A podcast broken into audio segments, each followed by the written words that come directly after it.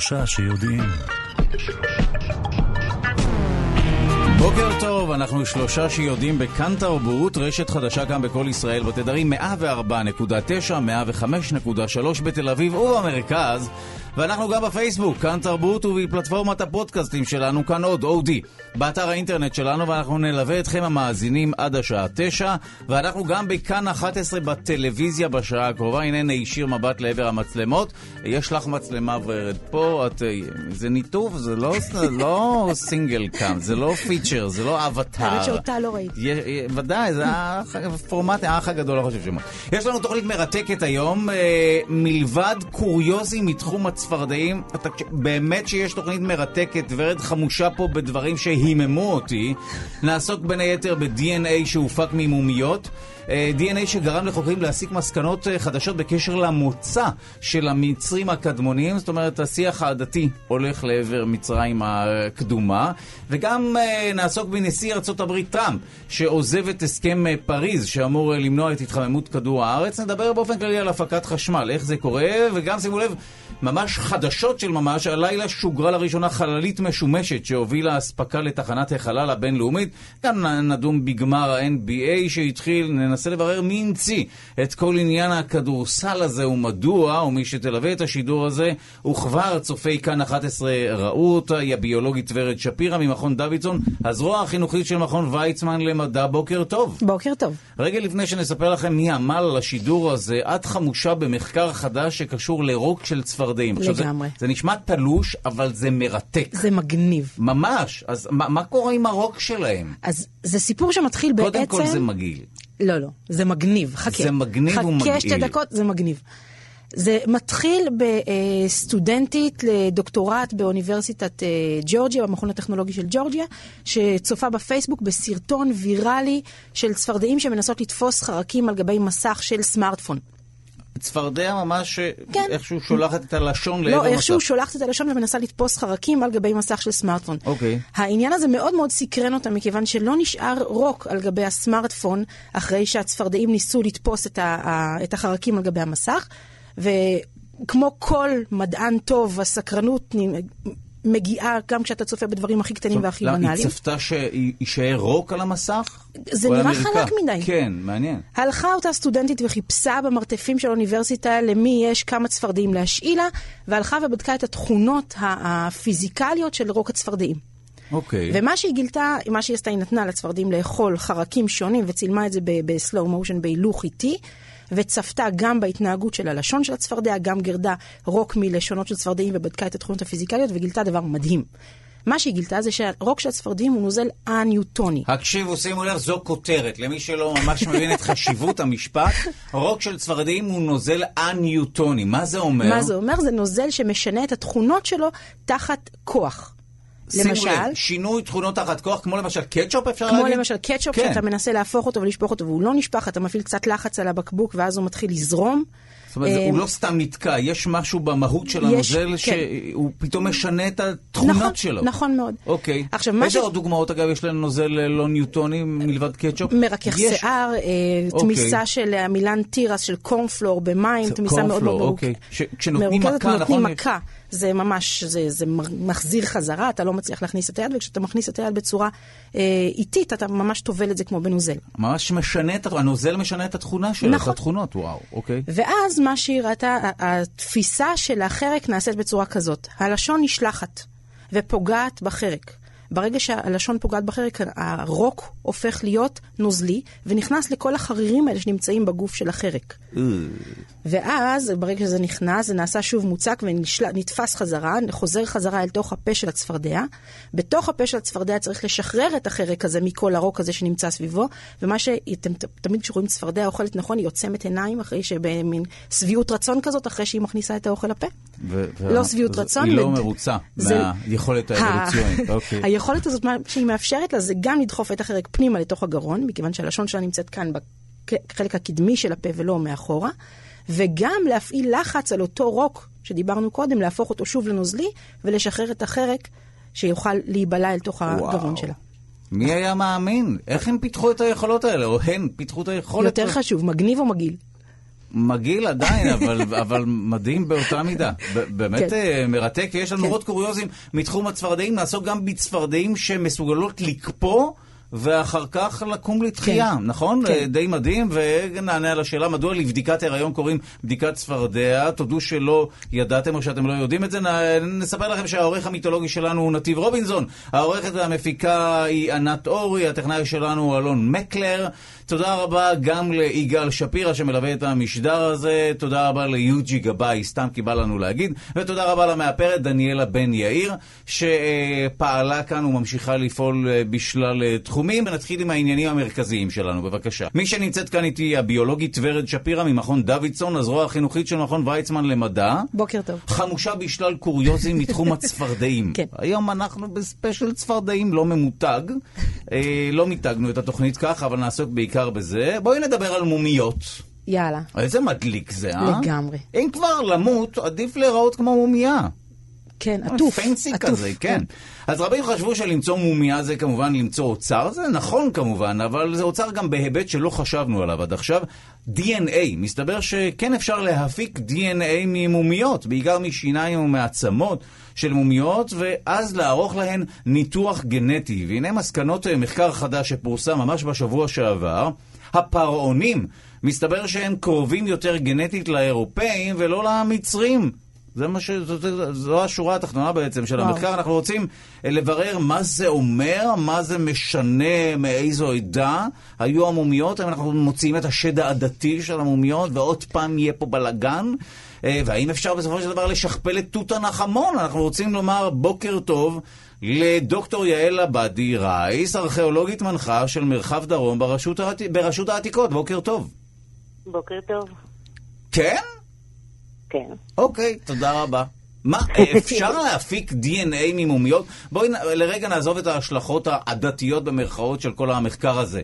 איך אפשר להפיק DNA ממשהו שמת לפני כל כך הרבה זמן? זה לא נהרס? זה לא מדובר בחלבון שנהרס?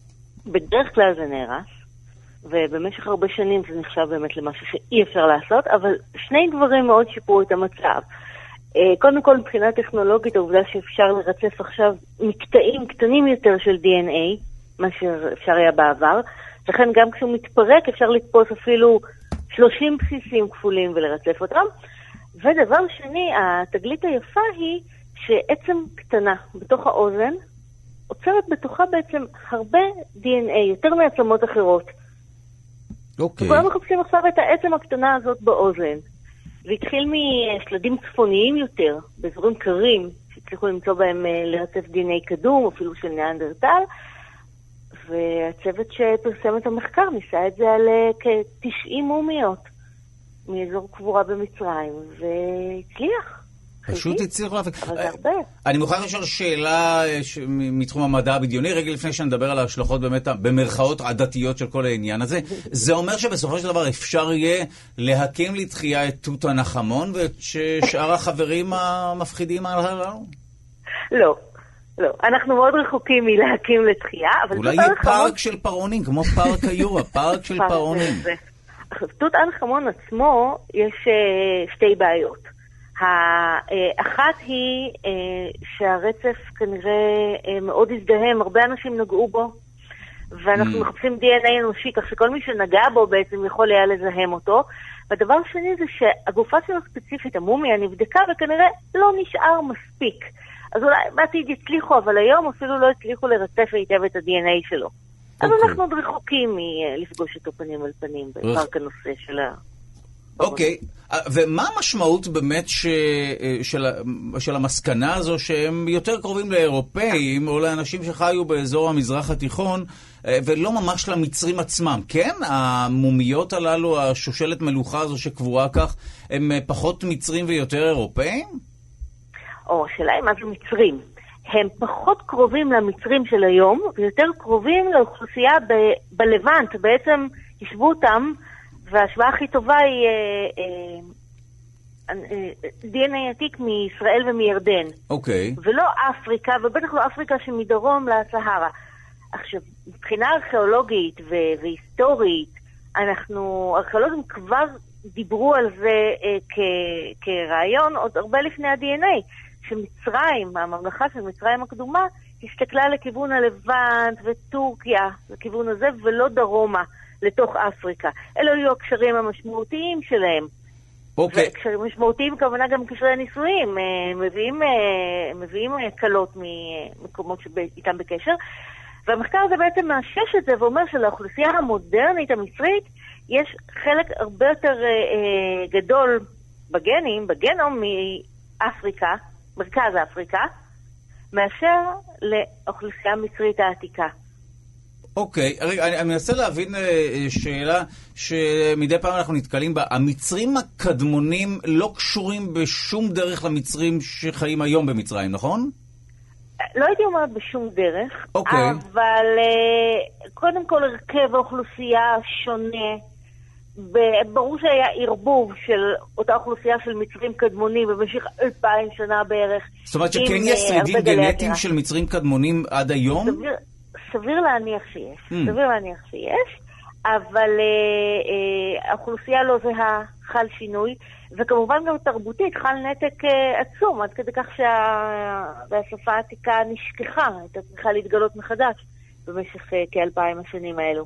אוקיי, אז בעצם מה השורה התחתונה של המחקר הזה? אוקיי, ש- זה קצת רק מאשש את התיאוריה, נכון? זה, זה לא משהו ממש חדש. הבינו באמצעות DNA ש... אוקיי, בבקשה. הרעיון עצמו הוא לא ממש חדש, כי זה בעצם מאשש אה, אה, אה, מסקנות ממחקרים אחרים, אבל מה שיפה זה שיש לנו פה נתונים מדעיים, ארכיאולוגיה היא לא מדע, היא תחום מחקר תצפיתי, וכאן יש לנו נתונים שמקמטים וסופרים את הדברים. עכשיו, זה רק ההתחלה, ברגע שהצליחו לרצף DNA של, אני מזכירה, 90 מומיות, אפשר לעשות עם זה עוד הרבה דברים. מה עוד אפשר ללמוד באמת מ-DNA, באופן כללי? מה, מה אפשר לגלות? מחלות גנטיות? מלבד, אוקיי, אני מבין שערבובים במרכאות עדתיים או מוצא. ערבובים מקור- עדתיים, ערבובים משפחתיים. עכשיו, משפחות המלוכה נטו להתחתן בתוך עצמן, אז יש לנו פה, לא את של כל המצרים, אבל לפחות במשפחת המלוכה, אה, אה, תכונות וכל מיני אפשרויות. ובעצם האפשרות הכי יפה בעיניי, זה העובדה שאפשר לראות את האדם עצמו. כי בארכיאולוגיה אנחנו רואים תרבות שלמה, חברה שלמה, אה, קהל של אנשים, ואנחנו לא יכולים להפריד אותו לבודדים. וכאן יש לנו DNA של אדם ספציפי, ועם מה שאנחנו יכולים ללמוד מהנתונים האלו. אנחנו רואים את האנשים עצמם. אוקיי. אה, וכ- וכמובן, קשרי משפחה, מי הייתה סבתא שלהם, ה-DNA מיטוכונדרי. ונישואי קרובים ומחלות שעוברות בתורשה. כמובן, פרעה התחתן עם, אה, בדרך כלל עם אה, אחותו למחצה. עם אחותו למחצתו, בואי נעדן את זה, כי ילדים מקשיבים לנו, הוא התחתן סתם עם מישהי מהאזור. ככה, ככה, אותה במקרה. כן, זה היה מקובל. מהשכונה. אוקיי, אה, אז אה, לסיום, תני לי לחלץ מסקנה מהשיחה הזו שהיא לא המסקנה הנכונה, וזה בקרוב נקים לתחייה את תות הנחמון, והוא יעבוד כאן בתאגיד. השידור הישראלי, אולי במקום יוג'י גבאי. מה את זה אומרת? יהיה מרתק. זה יהיה מרתק. זה יהיה מרתק, ודאי. יהיה קרב, יהיה fight בין יוג'י לבין תות הנחמון. אני רוצה להודות לך מעומק הלב, תודה רבה לדוקטור יעל עבדי רייס, ארכיאולוגית מנחה של מרחב דרום ברשות העתיקות. תודה רבה, זה היה מרתק. תודה. תודה רבה, בוקר. רגע לפני שנשמע, אה, ש... מה את אומרת? גברתי הביולוגית ורד שפירא. זה מרתק. מי... באמת מרתק, נכון? זה מרתק. ד- לצפרדעים יש DNA גם כן. תקשיבי, אני רוצה לחלץ ממך תשובה לשאלה שאני לא ידעתי עליה את התשובה.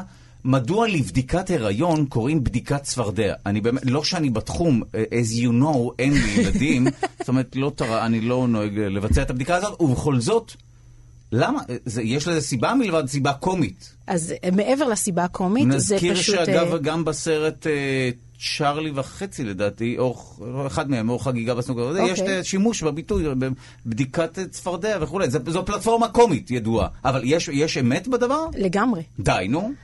הבדיקה מבוססת על העניין שנשים בזמן הריון, יש אה, הורמון בשם HCG, הורמון ההיריון, HCG, שזה אוקיי. Human אה, אה,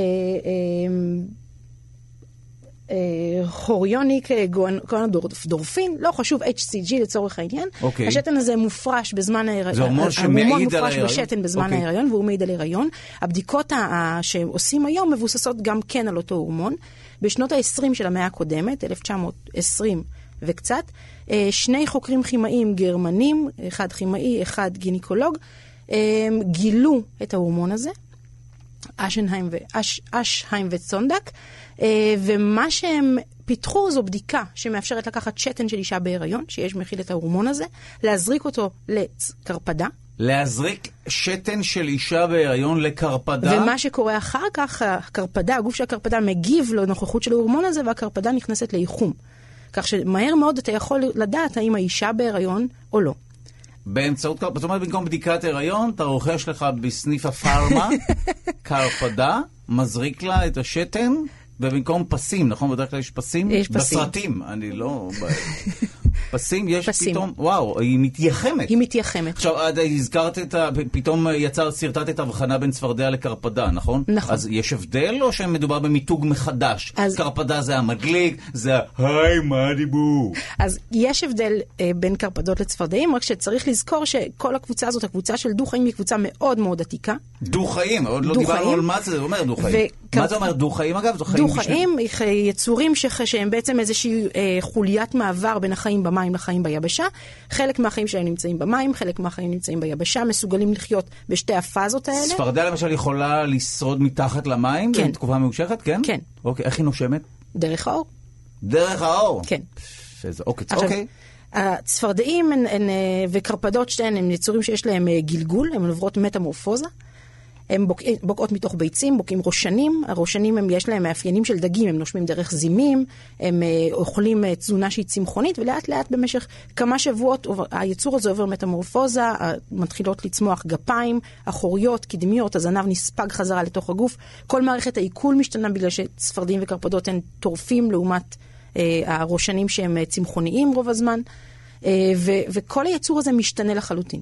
אז כאילו האבולוציה כולה מתגלמת בתוך יצור בגלגולים שלו, אוקיי. כן, עכשיו אם נחזור עוד פעם לצפרדעים וקרפדות, אנחנו רואים אה, שני אה, אה, מופעים, אפשר לומר, של היצורים האלה. אחד חלק יותר, חי יותר במים, קרוב יותר אה, אה, אה, למקווי מים, ואחד שהוא ככה יותר מתרחק מהמים, ויש לו אור שהוא יותר עם קשקשים ומוגן, כיוון שהוא צריך להתרחק מהמים, ואלה הקרפדות, הן הקשוחות יותר.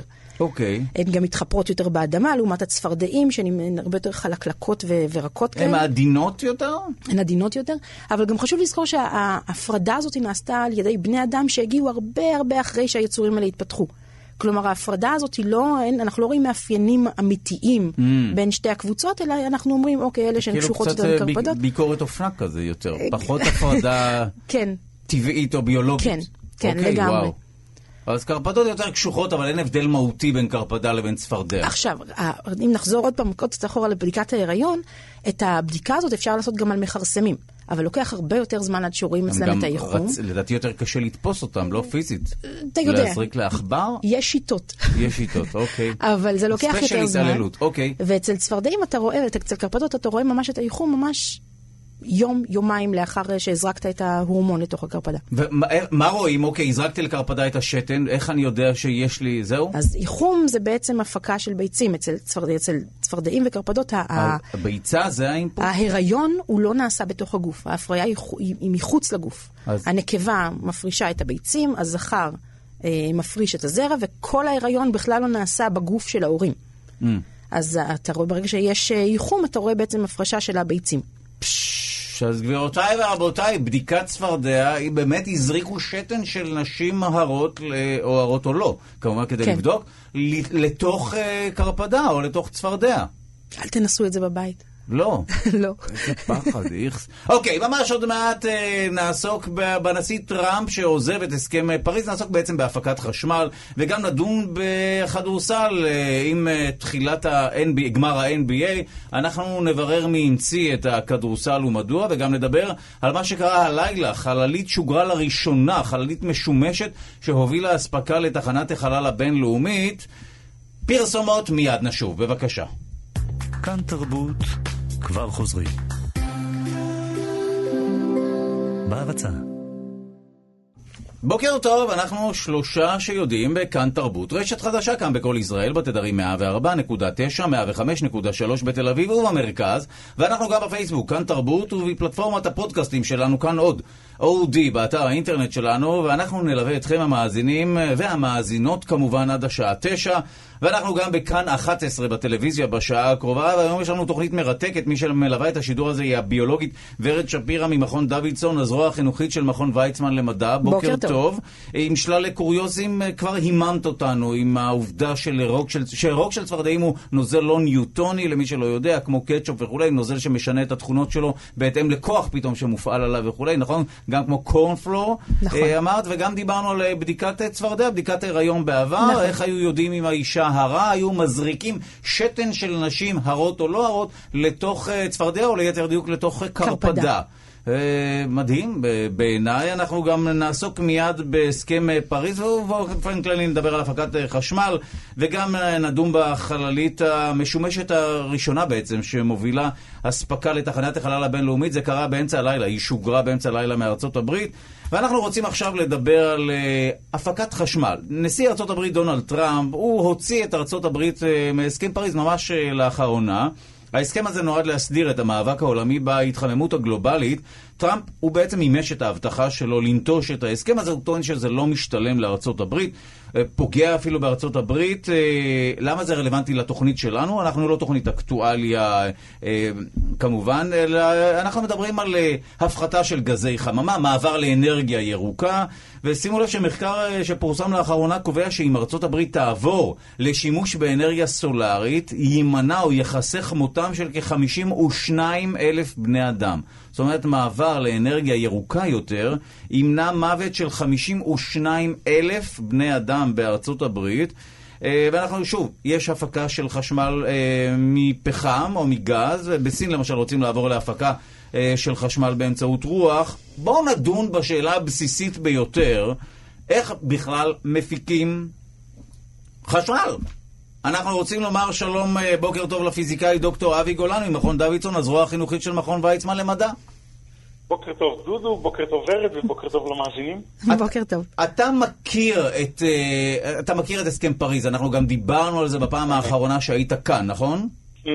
כן, אוקיי, בהחלט. והנשיא טראמפ באמת רוצה, הוא לא רוצה, הוא כבר הוציא את הברית מההסכם הזה, והוא באופן כללי... האמת היא שזה תהליך יותר ארוך, כאילו, אה, הוא הכריז עכשיו באופן מאוד, אה, מאוד דרמטי, אבל התהליך, כאילו, אם הוא אכן יסתיים, ייקח כמעט את כל הקדנציה שלו. אה, אוקיי, אז זה לא יקרה ממש עכשיו, מיד. לא, לא.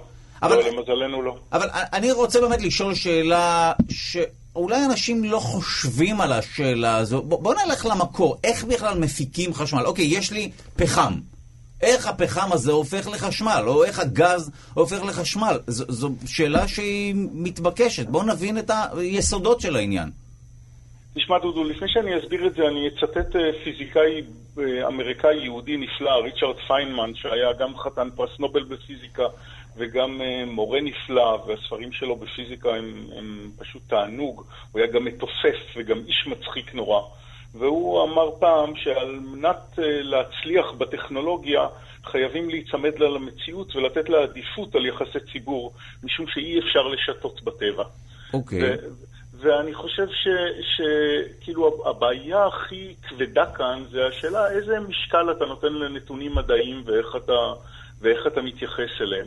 והחשש הכי גדול שלי הוא לא דווקא מההחלטה הקונקרטית הזאת של טראמפ, למרות שהיא מאוד מפחידה, אלא מהעובדה שטראמפ וכל צוותו מסרבים להגיד שהם מקבלים את הדאטה המדעית בענייני התחממות גלובלית, ואם ציטטת קודם את טראמפ במסע הבחירות שלו, הוא אמר במשך הרבה מאוד זמן שההתחממות הגלובלית זה מין, אה, לא יודע מה, תעלול, הוקס. רגע, הטענה שלך, רק בואו נחדד את זה עבור מי שמאזין, אתה, אתה אומר שטראמפ, הנשיא טראמפ לא קונה במרכאות את האג'נדה המדעית? אני, אני חושש מנסה- מנסה מאוד את שהוא לא, הוא לא מתייחס אליה ברצינות המספקת. אוקיי, והוא- מעניין.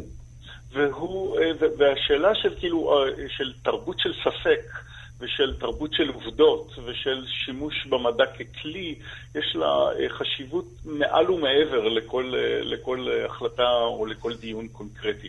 אני לא רוצה אבל להתעלם מהשאלה שלך. בשביל לייצר חשמל אנחנו צריכים להניע סליל בתוך מגנט, או מגנט בתוך סליל, זה הדרך הכי קונבנציונלית. רגע, אז בוא נבין, ו... מה, מה זה אומר? צריך להניע סליל מתכת? סליל ממש אנחנו, כמו אנחנו קפיץ? אנחנו סליל, כאילו, לוקחים חוט נחושת, כורכים אותו הרבה מאוד פעמים, ואז יש לנו סליל, ואז אנחנו מסובבים אותו בתוך, בתוך מגנט. וכשאנחנו מסובבים אותו בשדה המגנטי, משתנה השטף המגנטי ונוצר חשמל. זה חוק ההשראה של פארדיי. מי שרוצה מוזמן להיכנס לאתר של דוידסון ולראות שם איך אפשר לבנות תחנת כוח ביתית קטנה. סליל מתכת ומגנט, ואחד מהם צריך להסתובב. זה בעצם כמו דינמו של אופניים. ממש כמו דינמו של אופניים. אוקיי. ומהבחינה הזאת, כל מה שיש בתחנות הכוח זה מערכת ששורפת חשמל, אה, פחם או מזוט או גז. לשם מה? בשביל אה, אה, לייצר את העדים שיסובבו את הטורבינה. זאת אומרת, זה... כל העניין בהפקת חשמל זה לסובב או את המגנט או את הסליל. צריך איכשהו לסובב נכון, באמצעות רוח. וכל, וכל, וכל המערכות שאני שמסובבות את הסליל ולא את המגנט. אפשר אוגרים. אה, את הסליל. בדרך כלל הסליל הוא זה שמסתובב. נכון, הרבה יותר קל. זה נשמע ו- פשוט פתאום. אוקיי. זה, כן, זה פשוט להפליא, אבל התהליך הזה הוא תהליך שמייצר הרבה מאוד אה, אה, מה שאנחנו קוראים גזי חממה, או במקרה הזה CO2. ולמרות ש-CO2 הוא רק אה, אחוז אחד מהאטמוספירה, יש לו ללא ספק תרומה מאוד משמעותית בשאלה מה תהיה הטמפרטורה על פני כדור הארץ. וכאן באה השאלה של לייצר חשמל באנרגיות חילופיות. אז רגע, רגע, בוא נבין את הנקודה. שלא ייצר גזי CO2. אבל רק נבין, מה הקשר בין CO2 לבין טמפרטורה? ההבדל הוא לא טריוויאלי. כאילו, מה הקשר? סליחה, לא הבדל. הנקודה היא שקרינת השמש חודרת היא, היא, היא, היא בטווח רחב מאוד של תדרים, או טווח רחב של אורכי גל, אבל היא רובה הגדול בתחום הנראה. ובתחום הנראה היא, היא חודרת את האטמוספירה שלנו ומחממת אותנו, זה חיוני, אחרת לא יכולנו לחיות כאן. אוקיי. Okay. וכאשר אה, אה, היא מחממת אותנו, הקרינה הנפלטת היא באינפרה אדום. והאינפרה האדום הוא אה, נבלע על ידי גזים כמו CO2, כמו מתאן, כמו NO2, וכתוצאה מזה הטמפרטורה אה, באטמוספירה mm. אה, עולה. עכשיו, הכמויות הן יחסית קטנות, יש, אני חושב, בסדר גודל של אחוז של גזי חממה באטמוספירה, אבל השינויים בהם הם דרמטיים מאוד מבערך סוף המאה ה-19, מתחילת התיעוש, ועד היום השינויים הם ב, ב, ב, ברמות שגורמות לזה שיש עליית טמפרטורה רציפה, okay. היום אוקיי. קרוב למעלה מהתקופה של הטרום תיעוש עד היום. אוקיי, okay, עכשיו אני רוצה לחזור שוב להפקת אנרגיה. אז הבנו שצריך לסובב את הסליל, סליחה שאני חוזר למדע, אבל אנחנו גם רוצים ללמוד.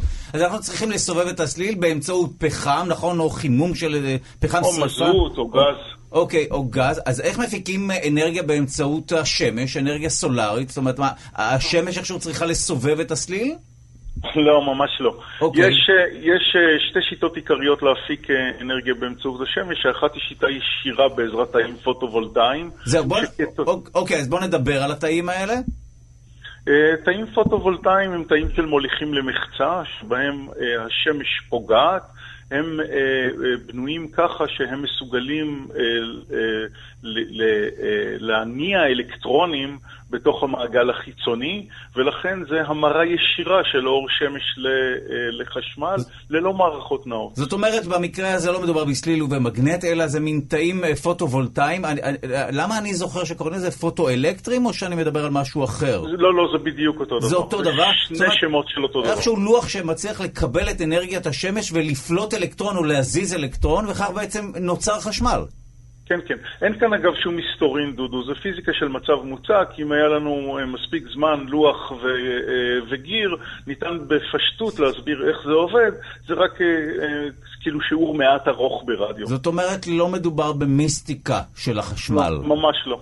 אבל לא. אתה לא יכול לחזות את העתיד של בני מזל. איזה מזל עכשיו? מה קורה? אין לי מושג. אני לא באמת לא יודע, דודו, אבל אני מבטיח ללמוד אחרי השידור. אוקיי, בסדר גמור. אוקיי, רגע, אמרת שיש עוד שיטה להפיק אנרגיה מהשמש, אז תאים פוטואלקטריים או פוטו-וולטאיים, אה, מה עוד? השיטה הנוספת היא לקחת מראות ולרכז את אנרגיית השמש ול... אה, איזה מין שדות גדולים של מראות, בשעתו חברה ישראלית בשם לוז התמחתה בזה ובנתה כאלה שדות בכל העולם, ואנחנו מפנים את השמש לצינורות שבהם זורם אה, שמן. השמן מתחמם ומפעיל אוקיי. טורבינות, ו... אה, אה, קצת אה, כמו דוד שמש כזה, של... מין דוד שמש אוקיי. מאוד משוכלל. וואו. כן. אוקיי, וזה כמובן עדיף, כי נפלטים אה, פחות אה, גזי... לא, לא, התהליכים האלה לא נפלטים. אה. לא נפלט שום דבר בכלל, חגיגה. לא. אבל עדיין התהליכים האלה. כנראה יקרים, נכון? הם פחות משתלמים נכון? הת- התהליכים האלה יקרים, אם כי מחירם הולך ויורד, קצת מחירם של התאים הוולטאיים ירד דרמטית בשנים האחרונות, והיום אני חושב שמחיר של קוטש הוא בסביבות, קוטש זה קילוואט שעה, זו היחידה שאנחנו משלמים עבורה, כן. בסביבות אה, חצי שקל, שזה לא מאוד רחוק מהמחיר של... וואו. קילוואט שעה בגז או בפחם. אוקיי, אז הנה למדנו קודם כל איך מפיקים חשמל. מדובר בסליל אה, מתכת ובמגנט, כשבדרך כלל מניעים את הסליל לתנועה עצמה. היא מייצרת, על פי חוק אה, פרדיי, אחד החוקים של פרדיי, את החשמל, אבל גם אפשר לייצר אנרגיה בצורה יותר נקייה, כמו למשל תאים פוטו-וולטאיים או או פוטו-אלקטריים. תחנות רוח, כמו שיש אוקיי. לנו ברמת הגולן, או אה, אנחנו בארץ על גבול המדבר, אבל כמובן בארצות שבהן יש מים זורמים, אפשר להניע את הטורבינה בעזרת, אה, בעזרת ניצול אה, הפרשי הגובה של המים. אוקיי, וההערה החשובה שלך נרשמה, אה, דוקטור אבי גולן, בקשר לתפיסה של הנשיא טראמפ את המדע כאיזה מין... הוא רואה בזה כאיזה... לא משהו שהוא... אני לא יודע איך סוג. של אמונה, אתה כן, יכול זהו, להאמין אז בזה, השאל- ואני מאמין במשהו אחר. האם- הבעיה נכון. היא שהמציאות והעולם לא, אתה יודע, הם, הם, לא, הם לא תלויים ביחסי ציבור ובהצלחה כן, פוליטית. אוקיי, נכון, זה, ניסחת את זה כמו שצריך. אוקיי, תודה רבה לפיזיקאי אה, דוקטור אבי גולן ממכון דוידסון. הזרוע החינוכית של מכון ויצמן למדע. תודה רבה על השיחה הזו. אה, רגע לפני שנשמע שיר, אה, נמצאת כאן הביולוגית ורד שפירא, שרוצה לשרטט לנו קשר בין חשמל לבין צפרדעים. יש יותר מקשר אחד. תמיד. תשמעי, מדובר ברעידת אדמה. לגמרי. אז קודם כל, אם נדבר על פחמן דו-חמצני וזיהום ו- ואיכות סביבה, אז צפרדעים הן מעין אה, אה, סמן אקולוגי. זה הכנרית של... הכנרית של המכרות, הכנרית המפורסמת, אז הצפרדע היא בדרך כלל, הדו-חיים הם בדרך כלל איזשהו סמן שמסמן לנו משהו לא בסדר. איך הן מסמנות? מכיוון שהן נושמות גם דרך האור, יש להן ריאות, אבל גם נושמות דרך האור. ברגע שיש איזשהו זיהום, הן הראשונות להיפגע. אוקיי. אה, ברגע שתנאי הסביבה משתנים, הן הראשונות להיפגע, וברגע שצפרדעים נעלמות, אנחנו יודעים שיש איזשהו שינוי סביבתי שכדאי לטפל בו.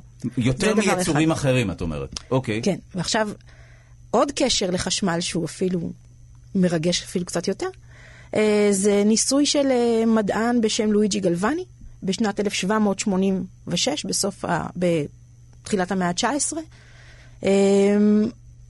הוא חוקר טבע, והוא עובד עם אה, רגלי צפרדעים, והוא שם לב לקשר, לא ברור עדיין עד היום אם, אם הוא תלה את רגלי הצפרדע, או שהן היו מונחות, או שהכין אותן לאיזשהו ניסוי אחר, ולא ברור אם הייתה, היה מדובר באיזושהי סופת ברקים, או מכשיר שיצר ניצוצות במעבדה, אבל הוא שם לב, עשה את הקשר בין הניצוץ הזה, החשמל הזה שהיה באוויר, לבין אה, קפיצה, כאילו ספונטנית, של רגלי הצפרדע במעבדה. אוקיי. עכשיו, התגליות שלו, אחרי שהוא ניסה להבין מה הקשר הזה והצליח לייצר את הקפיצה הזאת באופן אה, רצוני, כשהוא לקח אה, מוט של אבץ ומוט של אה, אה, כסף מחוברים אחד לשני, זה אולי שתי מתכות שונות, נכון? והצליח ליצור את הקפיצה הזאת ברגליים של הצפרדע באופן אה, רצוני, כשהוא רצה, לא הנה, את הצפרדע. כבר- השלחת רמזים לעבר למה הומצא כך, אוקיי. מה הומצא כך? הסוללה, לא? הסוללה, כך הומצאה הסוללה, ניסוי תוצאה. אמנם הרבה אחר כך, ובעזרת אה, חוקר נוסף בשם אה, אלסנדרו וולטה, אבל זה עוד קשר של צפרדעים נכון, לחשמל. ניסוי של גלווני עם שתי מתכות וקפיצה של... נכון, נכון. קפיצה של רגלי הצפרדע. אוקיי, טוב, אה, מדהים, אנחנו, יש לנו כאן ניסוי שהבאת, נכון? עבור, אה, שעוסק בסוללות. התיק שלי מלא בצפרדעים. ויש לך כותרות מתחום הצפרדעים, אבל זה מדהים. אני מוכרח לומר זה דברים שאתה ממרומי גילי, אני לא ידעתי את הדברים האלה, על הבדיקות הריון, על ההמצאה של הסוללה, והכל קשור לצפרדעים. לגמרי, הכל קשור באותו לצפרדעים. יצור מזעזע, וגם מיד נדבר גם על הזיות שאפשר אה, ליהנות מהן כן. בצורה חוקית, אני לא יודע. אה, פחות. פחות. אוקיי, נכנס כאן לאולפן, אה, מי שצופה בנו בטלוויזיה כבר שם לב בזווית העין לכוכב התוכנית, יונתן גת, הוא מגיש התוכנית גיבור תרבות כאן אצלנו ברדיו כאן תרבות. והיום אנחנו מדברים על הסרט וונדר וומן, או אשת חיל בין היתר, בחיכובה של גל גדות, שממשיך אה, לקצור הצלחה ברחבי העולם, מלבד בלבנון, נכון? שם הוא נאסר להקרנה על ידי הממשלה ביום רביעי בערך, לדעתי, בשבוע שחלף, באופן רשמי. למה? כי היא שירתה בצה"ל. נכון, זה, כן, זה לא חדש שהעולם הערבי מחרים אה, תוצרים מה הם רוצים ישראלים. מצה"ל? גם אני שירתתי, אז מה, גם לי אסור להיות גיבור על? הנה הלכה הקריירה שלי. אבל אתה יודע, אה, מי שמחרים אה, תוצרים אומנותיים רבים, היא דווקא ישראל. כן? זה קרה אצלנו לא מעט. זאת אומרת, אתה הגיס חמישי של התוכנית? הנה, זו הסיבה. שלא רצו בסוף להקים את התאגיד, אה, המונולוגים האלה. אני הסוס הטרויאני של אוקיי, אז. קדימה. מה- צונזר כאן? אוקיי, קודם סקרנת. כל, אחת הבושות הגדולות של ישראל היא כמובן אה, דחיית הופעתם של הביטלס אצלנו. חיפושיות הקצב המקוריות. חיפושיות הקצב, כן, היית מאמין? טוב, זה כבר סיפור ידוע, אבל אה, מתי זה היה בערך? שנות אני אגיד לך ה-60, בדיוק. סוף שנות זה ה-60 היה- לדעתי, לא? כן, זה היה ב-1965. כן.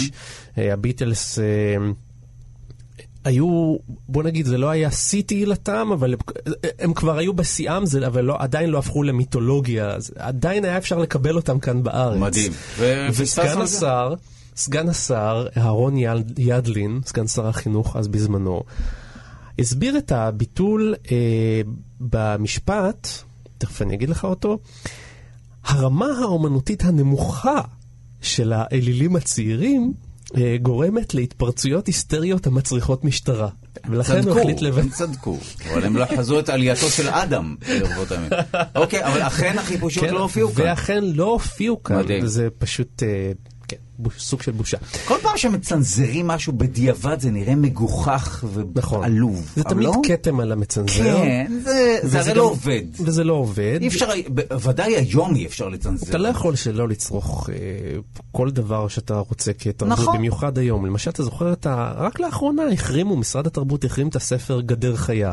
נכון. למחרת זה היה רב מכר. כן. אני חושב שהיא בנתה כבר כן? וילה מה... זה- זה- זה הסופרת. יחסי ציבור, כך כן. עושים יחסי ציבור. הנה קח עוד סרט אחד. אוקיי. ב-1975 יוצא הסרט אימפריית החושים. סרט, אימפריית החושים. סרט יפני של אה, נגיסה אושימה. אוקיי. עכשיו, זה היה סרט מאוד קונטרוברסלי, מכיוון שהוא היה סרט מאוד אירוטי, וה... והוא דובר על, בכל העולם דובר על הסרט הזה, מכיוון שהסצנה הסופית היא שהנערה חונקת את המאהב שלה תוך כדי יחסי המין, אין צורך להיכנס לפרטים. אה, חונקת. ועושה מעשה רגע של- של חולשה. רגע של חולשה, ועושה איזה סוג של חיתוך מסוים באזור מסוים, ולכן הסרט... באת לפה מלא, זה אנ... זה... אבל זאת הסיבה, אנסינג, כן, קלוז. זאת- אוקיי. אז- אבל זאת הסיבה שהסרט הזה צונזר פה שלוש פעמים. שלוש אי פעמים אפשר הוא בא פשוט לוועדה. במקום הסצנה הזו לעשות אינטרקאט כזה של המנורה עם הקנים. לשים פנים של אה, לורנה בוביט. אוקיי. בקיצור, מעניין, כן, וזה צונזר, זה- הסרט לא הוקרן בישראל, אוקיי. ורק באמצע שנות התשעים, זאת אומרת 20 ומשהו שנה אחר כך, החליטו לשדר את הס... להקרין את הסרט, ושים לב, רק לבני 18 ומעלה, זאת אומרת להציג בסדר, תעודת זהות, הגיוני. והשמיטו תשעה קטעים מתוך. הסרט, שזה פחות או יותר. חצי סרט. זאת אומרת, נשאר הרולר. והכתוביות בהתחלה. בדיוק. עכשיו עוד משהו שאנחנו צנזרנו, אתה לא תאמין איזה סרט הוחרם פה בארץ. אם כן, אל תאמר לי רובוקופ. תנחש. אני רק רובוקופ. שלושה ניחושים. לא. ג'יימס בונד. באמת? ג'יימס בונד. די. ולא סתם, הסרט גולדפינגר, שהוא אחד המפורסמים נכון, ביותר. מה צונזר שם? ולמה? אז בוא אני אספר לך, ערן מנהר, שמגיש אצלנו את הפודקאסט מנהר הזמן, לא חשוב שמות. מספר דבר שאני לא ידעתי עליו. בסרט אומרת, מופיע אתה מייצג פה איש אחר בתאגיד זה שרשרת של, זה כמו של טלפון שבור. ש-. אוקיי. לא, אבל הוא מספר דבר מדהים. הנבל בסרט, גולדפינגר עצמו, אה, גילם אותו אה, השחקן קרל גרהארט פרובה. והוא היה חבר במפלגה הנאצית. אוקיי. ולכן החליטו בישראל לא להקרין את הסרט הזה. ולמה הוא בכל זאת כן הוקרן? נחש? כי הסרט הוא טוב. לא. כי מתברר גם, כי בסופו של דבר התברר הוא לא שהאיש היה הזה... מאוד נאצי. הוא לא היה מאוד נאצי, אוקיי. הוא חזר בו.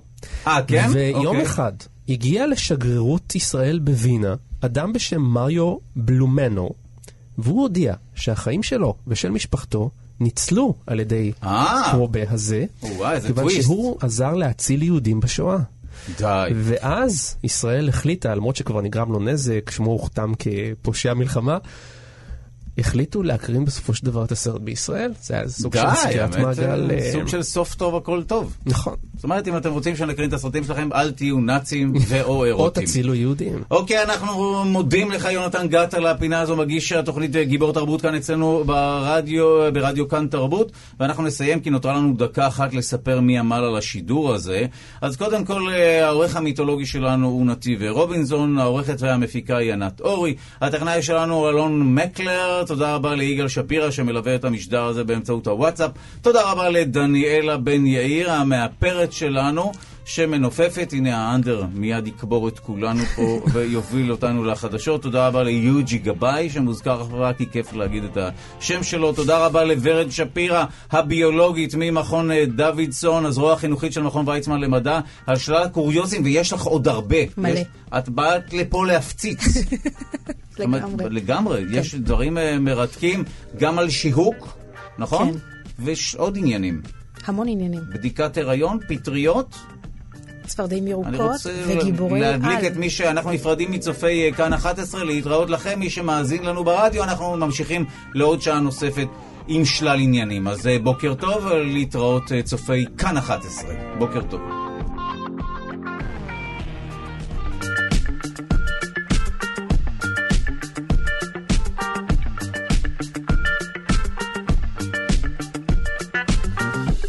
שלושה שיודעים. בוקר טוב, אנחנו שלושה שיודעים בכאן תרבות, רשת חדשה כאן בכל ישראל, בתדרים 104.9, 105.3 בתל אביב ובמרכז, ואנחנו גם בפייסבוק, כאן תרבות, ובפלטפורמת הפודקאסטים שלנו, כאן עוד, אודי, באתר האינטרנט שלנו, ואנחנו נלווה אתכם אה, המאזינים עד השעה 9, ויש לנו תוכנית מרתקת היום, בשעה הראשונה דיברנו על uh, מחקר חדש, או DNA, שהצליחו חוקרים להפיק ממומיות, מה שגרם להם להסיק מסקנות חדשות בקשר, תודה למ- למוצא של המצרים הקדמונים. אה, דיברנו על עזיבתו של הנשיא טראמפ את הסכם פריז, כפי שהוא הבטיח, מה שאמור למנוע את אה, התחממות כדור הארץ, זאת אומרת ההסכם לא העזיבה. דיברנו באופן כללי על הפקת חשמל. מי שמלווה את השידור הזה היא הביולוגית ורד שפירא ממכון אה, דוידסון, הזרוע החינוכית של מכון ויצמן למדע. בוקר טוב. בוקר טוב. את הפצצת במשך הראשון, או בשעה הראשונה, עם שלל קוריוזים מתחום הצפרדעים. נכון, דיברנו הכל על. בדיקת הריון והזרקה של שתן של נשים הרות לתוך קרפדות כדי לראות, אה, זה, זה יהיה. בעצם האינדיקטור להיריון או לא. נכון. די מדהים. אה, וגם דיברנו על ה- בעצם ההמצאה של הסוללה. נכון. באמצעות הניסוי של גלווני, שגם הוא היה קשור לצפרדעים. נספר אה, מי עמל על הש... מיד נדבר על הצפרדע שאנחנו רוצים. אני רואה שכבר בעינייך את רוצה לדבר על צפרדע שהיא גם גיבורת על. נספר רק שמי שעמל על השידור הזה...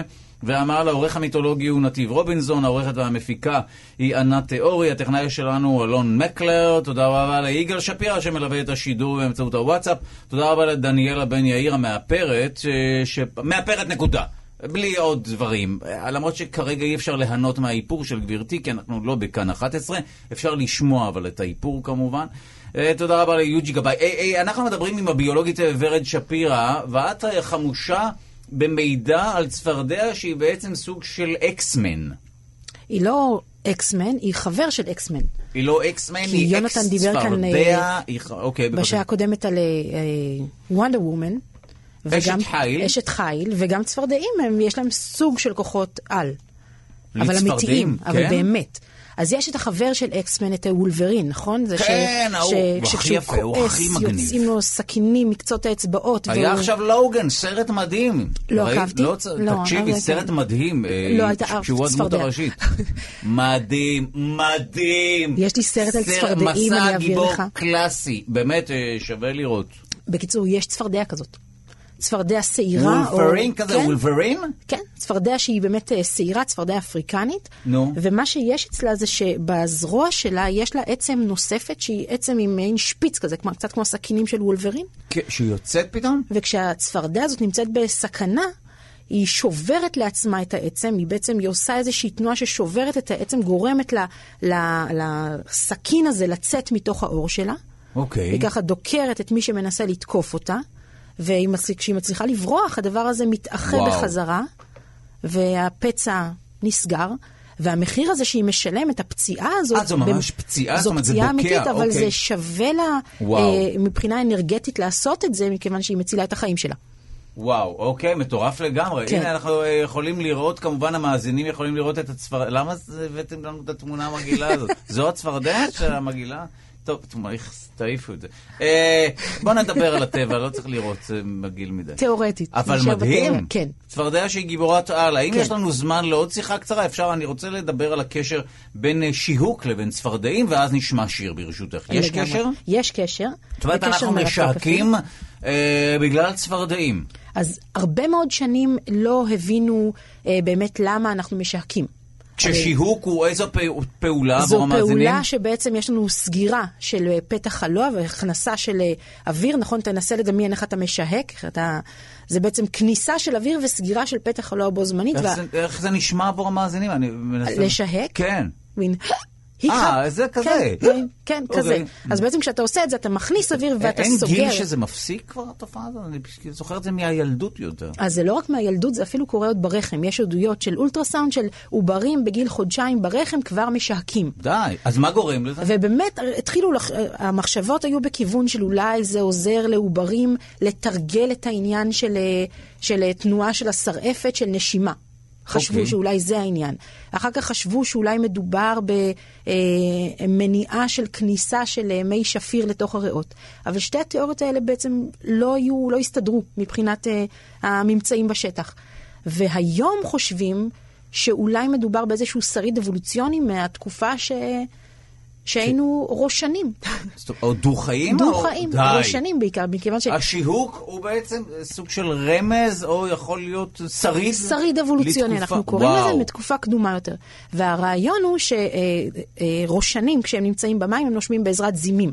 ולאט לאט ככל שהגלגול שלהם מתקדם, הם מפתחים ריאות, והזימים נעשים פחות מתפקדים, אבל יש איזשהו שלב שכבר יש ריאות ויש עדיין זימים, וההכנסה של המים דרך הזימים כדי לנשום דרך הזימים, זימים נעשה באמצעות הכנסה של או- אוויר, הפעלה של הריאות בצורה כזאת, תשהק רגע, די. כזה, כדי להכניס מים אה, דרך הזימים. עכשיו, חושבים שהדבר הזה, ביונקים לפחות, הפך אה, איזושהי התאמה אבולוציונית לכך שזה מתרגל את התינוק לתנועה של אה, יניקה. אה, אוקיי. מכיוון שאנחנו, זה סוגר את פתח הלוע כדי שלא ייכנסו נוזלים, אבל כן יוצר איזו תנועה של הכנה- הפעלה של לחץ כדי לשאוב את החלב. אז זה הרעיון. אז, אז זה אפקטיבי, זאת אומרת, יש שימוש לתופעה הזו כן, גם... כי ניסו להבין למה זה עדיין וואו. נשמר, למה עוברים עדיין אה, נכון, משהקים, זה באמת ולמה אנחנו... נזנח. כן, אוקיי, אבל יש קשר, באמת יכול להיות שזה מעיד על זה שהיינו דו-חיים? כן. מי היה מאמין? אז האבולוציה זה לא סתם קשקוש. אה, לא. לא? לא. האם אנחנו, בואו נדבר עם אה, מהנדס החלל יואב לנדסמן, ואז יש לנו שלל עניינים שאנחנו רוצים להספיק לדון כן. אה, בהם איתך, אבל אנחנו נספר למאזינים שלנו שהלילה שוגרה אה, מארצות הברית חללית הדרגון, שנועדה להעביר אספקה לתחנת החלל הבינלאומית, ולראשונה השתמשו בחללית משומשת, אה, חללית שכבר ביצעה משימה דומה לפני כשלוש שנים. כעת החללית תעביר ציוד של כ-2,700 קילוגרמים אה, נוספים של ציוד לתחנה. אה, עם הפרטים, מהנדס החלל, יואב לנדסמן, בוקר טוב. בוקר טוב. אני, חשוב לי להבין, מה כל כך מיוחד בעובדה שמדובר בחללית משומשת? לא משתמשים בדרך כלל בחלליות משומשות? לא, למעשה לא. אה, למעשה חוץ ממעבורת החלל האמריקאית שטסה עד. עד לפני שש שנים בערך, אה, והיום היא כבר לא בשימוש, אה, כל אה, החלליות שטסות לחלל לא טסות שוב אחר כך. גם, גם אם הן אחר כך חוזרות לכדור הארץ, לא משתמשים בהן שוב, כי הן עלולות להיות במצב רעוע, בוא נגיד. והחללית הזו, הדרגון, היא שייכת לחברת SpaceX, שהמטרה שלה היא להוזיל באופן דרסטי את אה, מחירי הטיסות לחלל. וזאת על ידי שימוש מחדש. גם הטילים שלהם, לפחות השלב הראשון של הטיל, שזה החלק הגדול והיקר של, אה, של כל טיל, אה, חוזר חזרה ונוחת אחרי שהוא מגיע לחלל. שזה משהו שנשמע מופלא פשוט, אבל אם חושבים על תחבורה אחרת, כמו תחבורה יבשתית או אפילו מטוסים, אנחנו משתמשים בהם הרבה פעמים. אם אחרי כל טיסה היינו צריכים אה, לזרוק את המטוס ולבנות מטוס חדש, כן, בעיה. אה, אני, אני ואתה לא היינו יכולים אה, לממן לעצמנו כרטיס טיסה. אוקיי, מעניין. אוקיי, אוקיי. ו- אוקיי. מה, מה הציוד ו- שעבר לתחנת החלל? אז אה, לתחנת החלל מביאים אה, אספקה שוטפת ו- וציוד וכלי עבודה וחלקי חילוף, אה, שזה זה הדברים הרגילים שמביאים להם, למשל גם בגדים נוספים, כי לפעמים צריך אה, להחליף, אבל אה, אה, בנוסף גם ניסויים אה, מדעיים, כאלה שצריך להתקין על תחנת החלל וכאלה שעורכים בתוך תחנת החלל. וחלק מהניסויים למשל זה מטען אה, אה, ביולוגי בהקשר של התוכנית שלכם, אה, של עכברים וזבובי פירות, שעליהם הולכים לעשות אה, ניסויים אה, בסביבה של תחנת החלל, שזו סביבה של מיקרו-כבידה, כלומר כבידה אה, כמעט ולא אה, מורגשת, כמעט ולא יכול, אה, די אפשר למדוד אותה. אה, ובמצב הזה קורים כל מיני תהליכים אה, בגוף, ומה שבעיקר מעניין אותנו זה גוף האדם, ואנחנו אה, רואים שיש למשל התנוונות מאוד אה, קשה של, אה, של השלד. מסת העצם אה, הולכת ומידרדרת. כן, זה, כמו- זה גם מה שקורה לאנשים שנמצאים בתחנת חלל? יש התנוונות? כן. אוקיי. כן, של העצם והשריר. אה, זה, זה כמו אה, אוסטאופורוזיס אה, בתהליך מאוד מואץ, מה שעל פני כדור הארץ אה, קורה בקצב של בערך בממוצע אה, אה, חצי, אה, חצי אחוז בשנה, אז בתחנת החלל זה קורה בקצב של אחוז בחודש. אוקיי. אה, קצב מאוד מואץ וזה עלול להביא להמון בעיות, במיוחד אם אנחנו מתוכנן, מתוכננים אה, לטוס טיסות ממושכות בחלל, ויש אפשרות לפתור את זה באמצעות אימון גופני או תרופות. אמרתי לפתור, הכוונה היא לשפר ולהאט את ההתנוונות הזו, ובאמצעות אה, החיות שמעלים לתחנת החלל אפשר יהיה להתחיל לבחון האם התרופות האלה עובדות, כי על כדור הארץ לא ניתן לבדוק את זה. וואו, אז אוקיי, אז גם אה, ציוד לאנשים שנמצאים, נכון? בתחנת החלל יש אנשים שם. נכון, כל הזמן יש שם אנשים. אוקיי, אז גם ציוד באמת, כמו, כמו שאמרנו, וגם סוג של ניסויים אה, מדעיים שהתבצעו ב, במצב של מיקרו-כבידה, והצבעת פה באמת על תהליך מסקרן של אה, התנוונות השלד במצבי אה, מיקרו-כבידה. פחות נכון. נכון להיות בחלל, אה? כנראה שמישהו מאותת לנו שאין אנחנו לא כל כך צורך. מותאמים לזה. לא. בדיוק. האבולוציה לא התאימה אותנו לזה, והחלל לא כל כך כן. מתאים בשבילנו. מה אתה אומר, אז זה נכון לנו לשלוח אנשים לשם? נראה שרק גורמים להם נזקים. מה, מה, כן. מה אנחנו מרוויחים מזה שיש שם אנשים קודם, שכלואים? קודם כל, כמו שאנחנו אה, יודעים להפריח את השממה ולייבש ביצות ולהתאים את הסביבה אה, לצרכינו, אז אנחנו יכולים לעשות דברים דומים גם בחלל. זה אולי יותר קשה ויותר יקר, אבל זה מה שאנחנו אה, יודעים לעשות. אה, אולי השלב הבא הוא להתאים את הגוף שלנו לתנאים אחרים, אבל אה, זה כבר אה, טכנולוגיה ש- שעדיין בחיתוליה, ויותר קל לנו להתאים את הסביבה לעצמנו כרגע. אוקיי, אז הנה הגיע משלוח עם עכברים וגם זבובי פירות לחללית, והקוריוז המרכזי, או העניין המרכזי, הוא שמדובר בחללית שהיא לא חד פעמית, נכון? שהובילה את האספקה לתחנת החלל. נכון, וככל שיש שימוש חוזר יותר נרחב בטילים וחלליות, ככה המחירים שלהם ירדו, וכתוצאה מזה אה, החלל יהיה הרבה יותר נגיש אה, למי שמתכנן לשלוח חלליות לחלל ומי שמתכנן לטוס לחלל. האמת שבאמת בשנות ה-70-80 הייתה תחושה שהיום למשל כבר אנשים יגיעו לחלל לתיירות וכו', אבל זה עוד לא קורה באמת, לא נכון? באמת. למעשה כבר היו תיירי חלל, אה, בכמה מיזמים אה, נקודתיים אפשר לקרוא לזה. בעשור הקודם היו שישה או שבעה תיירי חלל, שפשוט אה, מולטי מיליונרים שיכלו לשים את ה-20-30 מיליון דולר בשביל כן. אה, מושב וואו. בחללית שתטיס אותם לתחנת החלל לזמן קצר.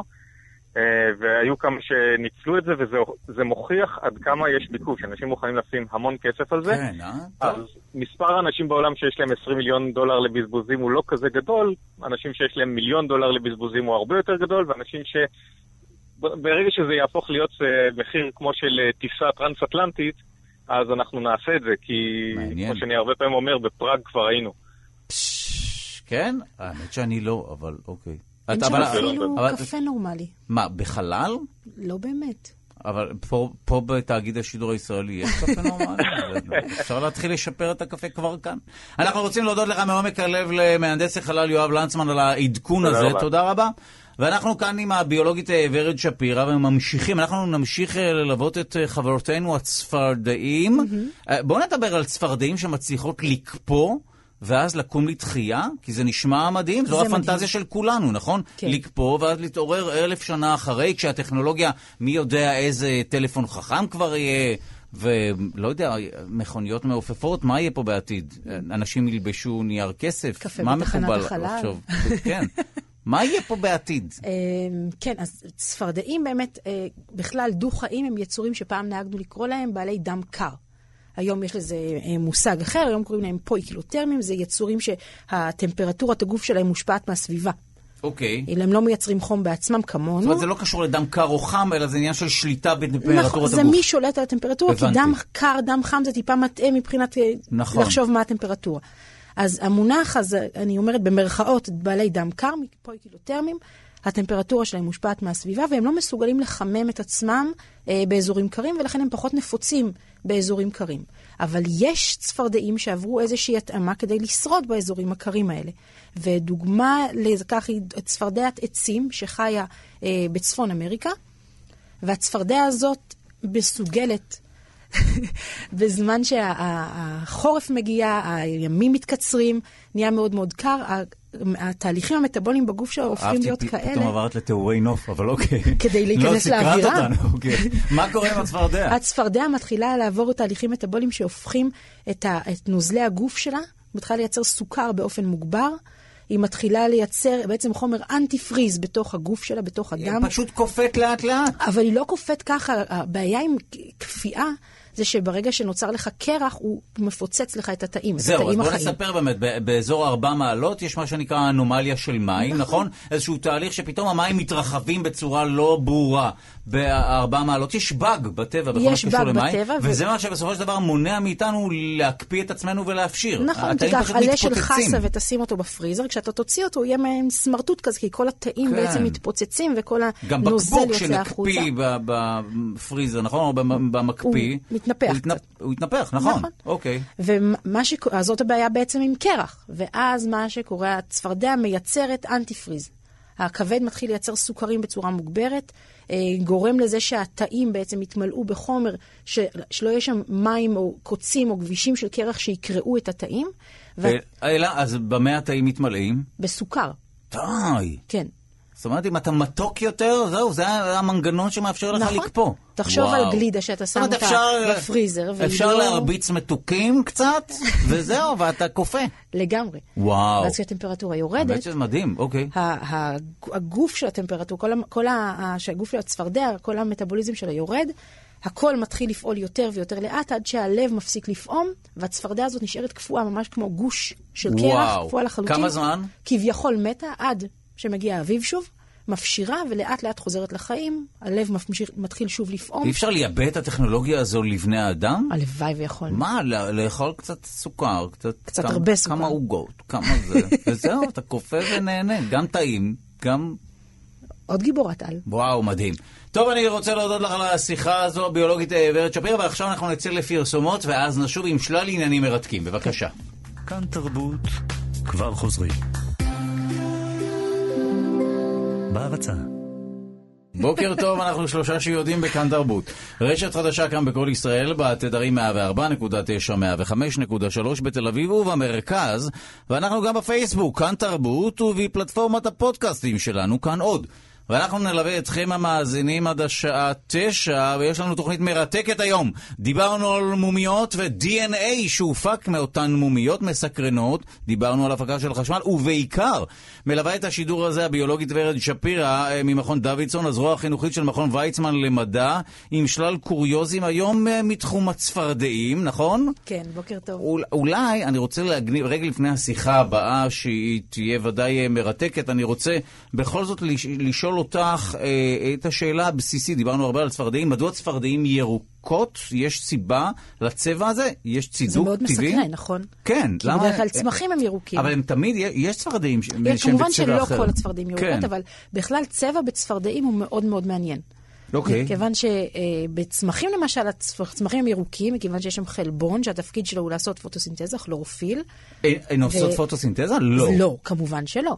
ושם הוא ירוק מכיוון שעורכי הגל שעושים, את, הפ- שפעילים בפוטוסינתזה הם כחול ואדום, ומה שנפלט החוצה, מה שלא בשימוש, הוא ירוק, ואת הירוק אנחנו רואים. אז יש היגיון, את אומרת. שצמחים הם ירוקים, כן. כי הם מבצעים פוטוסינתזה. עכשיו, אצל, אצל יצורים חיים בדרך כלל הצבע הוא נובע מפיגמנט.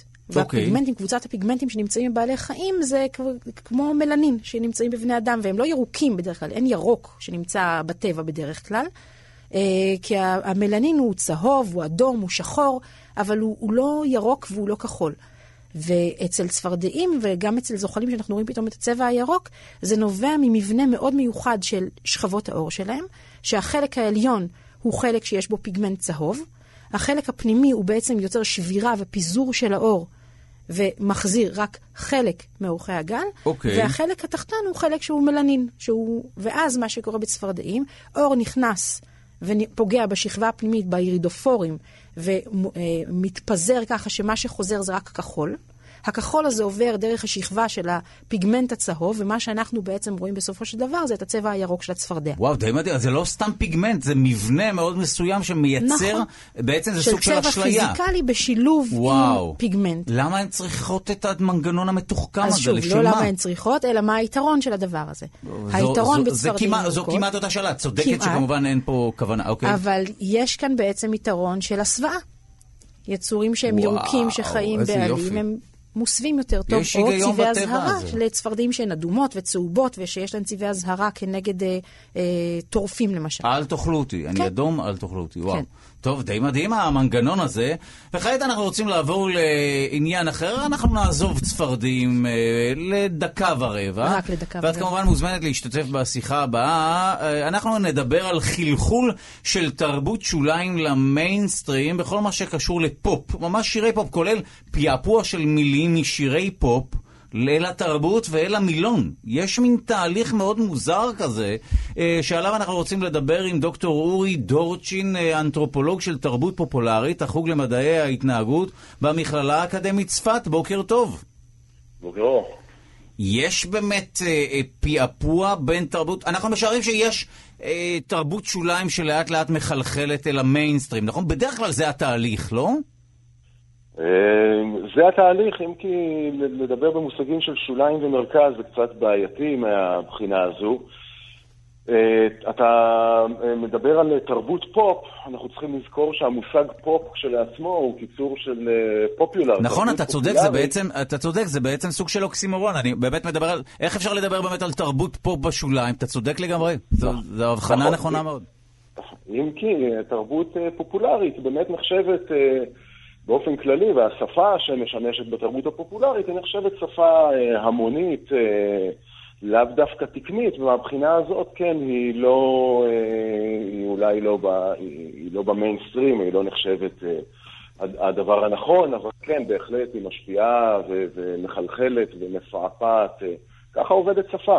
שפה היא תמיד סוג של... אה, קוד פתוח ש, ש, שמשתנה ומתעדכן, אה, ומה שנחשב תקני היום לא בהכרח היה כזה בעבר, וודאי לא יהיה כזה בעתיד. אז מה, השירים עצמם כתובים בצורה שהיא יותר סלנגית, אה, יותר לוס מבחינת ההקפדה על השפה, ואז כל ה... במרכאות טעויות המוטציות המילוליות האלה מפעפעות פנימה?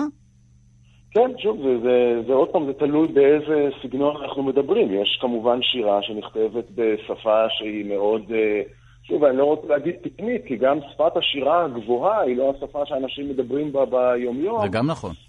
אבל אה, כן, אה, מוזיקה פופולרית, או נאמר מה שאנחנו קוראים, נהוג, נהוג לכנות שירי פופ, בוודאי אתה, אתה לקחת את, ה, אה, את הטריגר לשיחה הזו מהמקרה שבו ה- השיר הפופולרי Stan של זמר ההיפ-הופ אמינם אה, נכנס ל- ל- למילון אוקספורד כן. לאחרונה. אז כן, ודאי, עולם ההיפ-הופ אה, עושה שימוש מאוד מאוד יצירתי אה, בשפה, לפעמים אפילו אה, שימוש פרובוקטיבי בשפה. חלק מזה נדחה ב- בשאט נפש, וחלק איכשהו מצליח להסתנן גם לשפת היומיום של, של אה, חלקים גדולים בחברה. מעניין אם זה קורה גם בישראל, התהליך הזה. זה קורה, הדבר הזה? אתה השמעת, השמעת לפני אה, מספר דקות את השיר אה, אה, מכופף הבננות. נכון. זו דוגמה מעניינת, כי בספר שאני כתבתי, אני מתייחס לשיר הזה. השיר הזה זכה איפשהו באמצע סוף שנות ה-90 לגרסת כיסוי של להקת שב"כ ס', שהייתה אז אה, להקה של אה, חבר'ה צעירים שחיפשו לעשות פרובוקציה, והם לקחו את השיר הזה כדי לתאר את, ולהאדיר את יכולותיהם המיניות, ואז, ה, ואז ה, ה, הפזמון לכופף הבננות נכנס פתאום לאיזשהו הקשר לגמרי חדש. כן, זה מה שהם ניסו לעשות? אוקיי. זה בדיוק כמו ש... תראה, לא, לא היה שם מקום לטעות. אז אה, כן, זאת דוגמה לאיך לקחת, אה, במקרה הזה שיר, שיש לו איזו כוונה אה, אה, אה, מסוימת, ולהכניס אותו לתוך הקשר שבו אותן מילים מקבלות פתאום משמעות חדשה לגמרי. לא ככה רק אה, דוגמה אחת לאיך ש...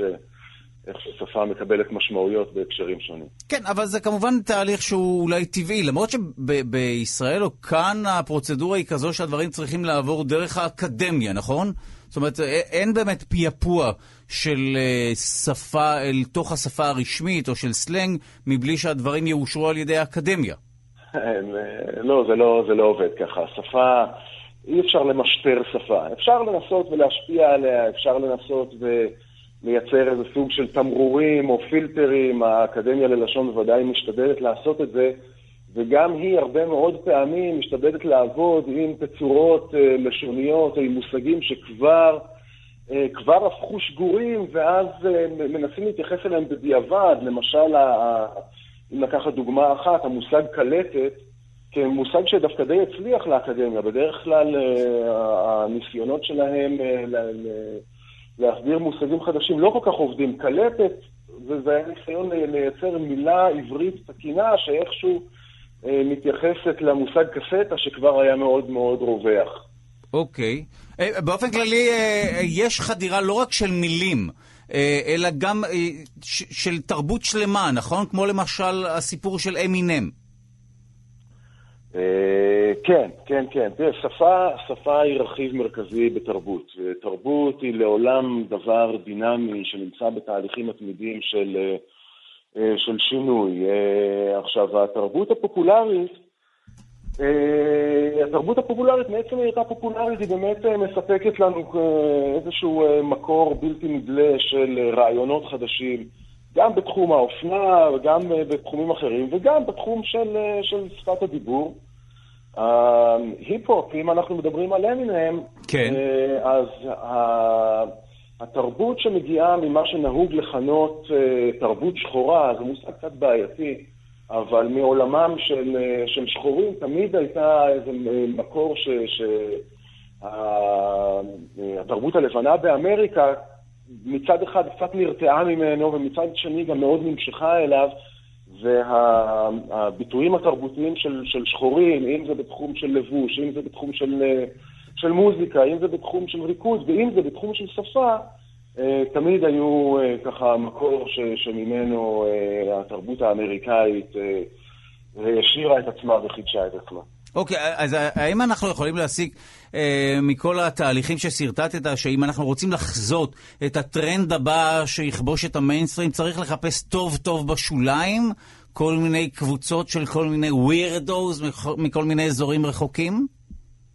לא, לאו דווקא. אני חושב שצריך להסתכל, אה, נאמר, ביוטיוב ולראות מהם הלהיטים אה, העכשוויים. יש סיכוי שמתוך הלהיטים האלה יתפתח איזשהו אה, סלנג שיהפוך ויראלי ושאולי ממנו יצמח, אה, יצמחו ביטויים חדשים. טוב, אה, זה היה מרתק. תודה רבה לדוקטור אה, אורי דורצ'ין, אנתרופולוג של תרבות פופולרית, החוג למדעי ההתנהגות במכללה האקדמית צפת. תודה רבה על השיחה הזו. תודה לכם. ואנחנו חוזרים אה, לתחום הצפרדעים. אנחנו איכשהו כן. תופרים, זה סיפור משנה של כל הפרק הזה שלנו כאן. דיברנו על בדיקות הריון, דיברנו על חשמל. צפרדעים כביכול קשורות לכל דבר. לגמרי. ואנחנו יודעים, אני חושב שאין אדם שלא יודע שאם מלקקים צפרדעים, אה, לא מדובר בפעולה מלבד המגעילות שלה. זה מאוד רך בלשון, זה בדרך, בגדול מה שקורה כשמלקקים צפרדעים. אבל זה עשוי להוביל להזיות, נכון? מדובר במשהו שהוא... אז לא צפרדעים, אלא קרפדות. אוקיי. לקרפדות יש שתי בלוטות בצדדים של הראש שלהן, שבזמן אה, סכנה הן מפרישות חומר לבנבן שמכיל אה, רעלנים, איזשהו חומר בדרגות שונות של, אה, של רעילות. אוקיי. זה משמש להגנה. אה, תוצר לוואי של, ה, של ההגנה הזאת זה שזה אה, עבור בני אדם ועבור יונקים אחרים ויצורים שונים, החומרים האלה ברמה מסוימת הם פסיכואקטיביים, כלומר גורמים להזיות. אוקיי. אה, עד כדי כך שצפרדעת, אה, קרפדת קנים, שנמצאת באופן טבעי באמריקה ונמצאת כמין פולש באוסטרליה ובאסיה, שהובא על ידי אדם, תכף נדבר גם על זה, זה נחשב חומר שהוא פסיכואקטיבי ברמה של הרואין וקוקאין. זאת אומרת, ממש מדובר בסם. מדובר זה, אה, בסם, זה פועל לנו כמו סם. מה שגורם להרבה מאוד אנשים, בשנות ה-70 ההיפים היו, אה, הייתה איזו אמונה שאתה תלך, משם זה יגיע, ללכת ללקק קרפדות כדי אה, לצרוך את הסם הזה. אה, זה. יכול לגרום למוות, זה די מסוכן. אין לך הרי מינון כשאתה הולך ומלקק קרפדה, אתה לא יודע כמה בדיוק ליקקת, כמה אתה הלחצת גם את יודע הקרפדה לה- וכמה להבחין הפרישה. בין הקרפדות. אה, קשה לדעת, לא? אה, אה, דווקא את קרפדת הקנים קל יחסית קל לזהות? לזהות. אוקיי. זאת אומרת, זה רק עניין של מינון, את אומרת. זה עניין של כמה מינון. ליקוקים. זה העניין, אוקיי. אפילו הקימו, בשנות ה-70 הקימו את כנסיית הקרפדה. שמה? ש- ש- האלו קרפדה? אה, מה? הם- הם- מה את- הם את רוצים? החזיונות הדתיים שלהם הם עשו דרך אה, אה, באמת? של קרפדות, אבל זה די מסוכן, לא הייתי ממליצה ללכת לתפוס קרפדות, אז וגם לא אנחנו כל פונים קרפדה תעבוד לציבור, כאן. הפסיקו ללקק קרפדות. כן. אבל קרפדת הקנים היא מאוד מעניינת, מכיוון שהיא הובאה לאוסטרליה על ידי בני אדם, שהביאו אותה כדי אה, לפקח על אה, מזיקים לקנים, משם היא קיבלה את השם שלה, קרפדת קנים, לקני סוכר, והיא התרבתה בצורה שיצאה משליטה. אוקיי. היא נחשבת היום מין פולש מאוד מאוד אה, אגרסיבי. באוסטרליה היא מרעילה את, ה, את היונקים המקומיים, את יונקי הכיס המקומיים, ועד כדי כך שלפני כמה שנים שמעתי על אה, יום לאומי באוסטרליה של יום הרוג לך קרפדה. כדי להיפטר מהקרפדות המזיקות, כן? הקרפדות הפולשות. במ- זה- ו- במקום כן. בשר זה רצח, רצח זה רצח. אוקיי. רצח זה קרפדה. וואו. קרפד, כן. כן, ככה. אבל אבל אוקיי. אה, קרפדה. יש אפילו, יום הרוג לך אלון קרפדה. שהסביר איך, אה, איך אה, הורגים כל- קרפדה. כן, איך לעשות את זה בצורה נקייה טוב, ומסודרת. הדלקת אותנו. דיברנו על מדוע צפרדעים ירוקות, ו- ו- לא, לא ממש מדוע, אבל איך. איך? יותר הן ירוקות, ומדובר במנגנון יותר מתוחכם. זה לא רק, כן. זה לא רק צבע אמיתי, אלא זו ח- זה חצי אשליה של צבע, נכון? נכון. צבע שנובע ממבנה וכולי. דיברנו על ליקוק. של אה, קרפדות, כן. בעצם אנחנו כמעט הקפנו את כל תחום הקרפדות. מה לא, עוד יש נשאר עוד לנו? המון. יש עוד המון? כן. אז תקי בנו עם עוד דבר קטן שקשור בקרפדות, ואז נדבר על אה, גמר ה-NBA, שהוא לא אה, פחות חשוב מקרפדות. אז כדורסל וקפיצות ו-NBA. וצפרדעים הן הרי קופצות. נכון. והן לא סתם קופצות, כי הצפרדע שקופצת בעצם נותנת ככה את הזינוק הכי מרשים, זאת צפרדע שמסוגלת לקפוץ פי 55 מאורך הגוף שלה. פי 55 מאורך הגוף שלה? נכון, כלומר, אם וואו. תיקח אה, אה, בן אדם ממוצע בגובה מטר שישים, לאו דווקא שחקן כדורסל, תגיע כמעט ל-100 מטרים, שזה מה- מרשים. מדוע הן צריכות את יכולת העל הזו? יש לזה איזשהו יתרון, זו יכולת תנועה שהיא מהירה, הן לא יכולות לעוף. נכון. הן לא יכולות לרוץ, כי המבנה של הרגליים הוא ככה קצת הן כמו מצליחות. אבל לקפוץ לאורך זמן גם, או שזו קפיצה אחת ואז נחים שעות? אז מה שמעניין זה שהמבנה של השרירים שלהן הוא כזה, שהמצב המנוחה הוא מצב כזה של כמו קפיץ דרוך. אוקיי. אה, ובמצב המנוחה די. הקפיץ דרוך, וכשהוא הן מ- כשהוא משחררות את זה? משתחרר זה נותן בום. ככה את, הקפ- את, את, את הזינוק המאוד מאוד אה, מסיבי הזה, וואו. ואז הנחיתה טוענת מחדש את הקפיץ. אז זה מאוד מרשים. ממש מרשימות. כן. אוקיי, אז אם אנחנו מדברים על קפיצות בואו נרחיב את זה לספורט. אה, גמר ה-NBA החל בסוף השבוע הזה, ובמשחק הראשון של סדרת הגמר גולדן סטייט הביסה את קליבלנד, ואנחנו לא תוכנית ספורט, אבל כן יש לנו מנדט לעסוק בשאלה, כדורסל, איך הכל התחיל. אנחנו רוצים ללמוד על ההמצאה של אותו ענף ספורט. האם מישהו המציא את ענף הספורט הזה, או שהוא ניתן לנו על ידי האל, כמקובל לחשוב? בוקר טוב לגבריאל היידו, כתב אה, חדש, חדשות הספורט, בוקר טוב לך. אהלן. אוקיי, לא נדבר כמובן, המנדט שלנו כאן בתוכנית הזו היא באמת אה, לעסוק גם בהשלכות תרבותיות וכולי, וגם לחקור את העניין של כדורסל באופן כללי. איך הכל התחיל? אוקיי, אז ב-1891, אה, בחור קנדי חביב בשם אה, דוקטור ג'יימס נייסמית, קלט שמזג האוויר בחוץ לא, לא מאפשר לשחק פוטבול, אז בואו נשחק במקום אה, סגור, מחסה מפני גשם, והמציא איזה משחק כדורסל שהוא קצת שונה ממה שאנחנו מכירים היום. הסלים היו עשויים מאיזה אפר... משהו, עץ אפרסק. זאת אומרת, כי היה יום חורפי, הוא פשוט אילתר ענף ספורט באמצע... נכון, הוא אפילו לא האמין שזה יהיה כזה דבר, הוא חשב שזה יהיה משחק כזה שישתמשו פה רק פעם ב... אבל איכשהו הוא צבר תאוצה בעיקר בקולג'ים.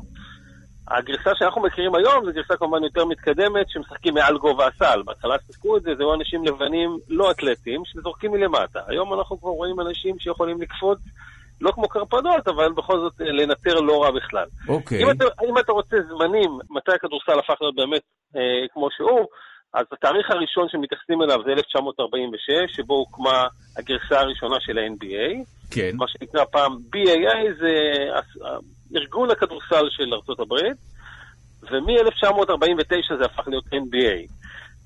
בואו נמשיך, בתקופה הזאת היו בין 11 ל-8 קבוצות, זה מעט מאוד. היום ה-NBA כולל 30 קבוצות, אה, והיום הוא ספורט השלישי הכי פופולרי בארצות הברית, אבל שנים כדורסל היה ספורט של, אוקיי, בואו נעביר את הזמן, בואו ניתן לחבר'ה לשחק, אה, אתה יודע, או בתיכונים או בקולג'ים. אז מה גרם לזה, מה גרם לקפיצה? יפה. אז התאריך הבא, דיברנו על 1891 הקמת הכדורסל, 1946 הקמת ה-NBA, 1976 ה-NBA מתאחד עם ה-ABA, שהייתה הליגה המתחרה, שהיה בה דוקטור ג'יי ומוזס מלון ועוד כמה כאלו. הליגה כבר קפצה שם ל-22 קבוצות, אבל שני האנשים שנחשבים בתור מי שהפכו את הכדורסל הפופולרי כמו שהוא, 1979 מגיעים לליגה, מג'יק ג'ונסון מהלייקרס, לארי ברד מבוסטון סלטיקס, יריבות גדולה מאוד בין שתי הקבוצות הכי גדולות ב- בליגה, וכשמייקל ג'ורדן הגיע ב-1984, זהו, מפה כבר זה נהיה, הענף צבר תאוצה בלתי נתפסת, היום זה ענף אה, שבו שחקן ממוצע בליגה מרוויח הכי הרבה כסף בכל ענף ספורט כלשהו. זאת אומרת, אין ליגה בעולם ששחקן ממוצע מרוויח יותר. שבעה וחצי מיליון דולר שחקן ממוצע מקבל בליגה. וואו, אז הכל החל מיום חורף ואדם שאילתר ענף ספורט, בין היתר תוך כדי זה שהוא השתמש בארגז, הסלים היו סוג של ארגז אפרסקים. נכון, וואו. נכון, לגמרי מקרה. די מדהים. היה נראה כאילו ענף הספורט הזה היה קיים מאז ומעולם. אז כל ענף צריך מתישהו להתחיל, אנחנו צריכים להגיד תודה לבחור קנדי בקנדה, כן. כדורסל הוא לא באמת הענף הכי אהוב שם, זה לא כקרח ומשהו כזה. אבל אנחנו, כל, כל מי שאוהב כדורסל מודה לדוקטור ג'יימס נסמית יום-יום. פשש, די מדהים. טוב, תודה רבה על הסיפור הזה, גבריאל היידו, כתב חדשות הספורט, תודה רבה. יום טוב. ואנחנו מתקרבים אה, לסיום השעה השנייה של התוכנית שלנו. רגע לפני שנספר מי עמל על השידור הזה, אנחנו נמשיך לדבר עם הביולוגית ורד אה, שפירא על צפרדעים. יש לך אה, דקה בעצם, או בין דקה לשעה. את יכולה לספר לנו? לא, אני יכולה שעה. אנחנו הקפנו באמת את נושא הצפרדעים מכל כיוון. הבנו שבדיקות הריון בעבר נעשו באמצעות הזרקה של שתן של אישה, הרה או לא הרה, לתוך קרפדה. נכון. ואז בחינה האם היא... ויש טוויסט בעלילה הזאת. כן. מכיוון שהקרפדות האלה, אותן קרפדות ששימשו לאותה בדיקת הריון מפורסמת, הן אה, שינו אותן בכל העולם. אוקיי. ומה שעוד שינו יחד עם הקרפדות האלה בשביל בדיקת ההיריון, זו פטריה שחיה על גבי הקרפדות האלה. פטריה שהיא קטלנית, טפילה שהיא קטלנית, שהיא ממש הורגת את הקרפדות, ואחת הסיבות שהיום צפרדעים וקרפדות הולכות ונכחדות בכל העולם, אה, כן? זו זו המגמה? אותה פטריה שפשוט שינעו אותה ברחבי העולם וואו. במטרה לעשות את בדיקות ההיריון אז אי האלה. אפשר אה, לרפא איכשהו את הצפרדעים והקרפדות מאותה פטריה? מיטב המוחות עובדים על זה, אבל אה, אתה וואו. יודע. אוקיי, וגם דיברנו על יכולת מופלאה של אה, קרפדות או של צפרדעים להקפיא את עצמן באמצעות נכון. זה שהתאים מתמלאים בסוג סוג של סוכר במקום מים, נכון. וכך התא לא מתפוצץ לו כתוצאה מההקפאה או הגעה לארבע מעלות. נכון, והן באמת מאוד מאוד מגוונות ביכולות שלהן. יש, אם אנחנו מדברים היום על כמעט 6,000 מינים של צפרדעים וקרפדות שקיימים בעולמנו, והם הולכים ו- ו- ונכחדים משנה לשנה. אה, מכל מיני סיבות, גם אותה פטריה שפוגעת בקרפדות, גם אה, אה, זיהום אוויר ואובדן של שטחי מחיה, וזה חבל, כי יש להן באמת יכולות מופלאות ומגוונות. זאת אומרת, סוף טוב, הכל טוב, הן נכחדות ואנחנו מאבדים את הקרפדות. אגב, היכול.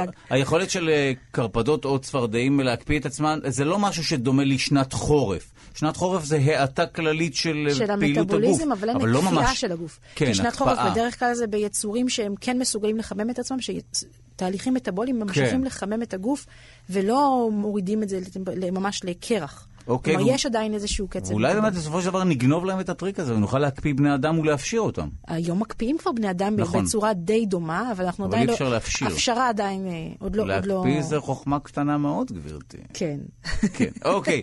אה, אנחנו רוצים להודות לב- לביולוגית ורד שפירא ממכון דוידסון שליוותה את השידור הזה, הזרוע החינוכית של מכון ויצמן למדע. תודה רבה לך, אה, ורד.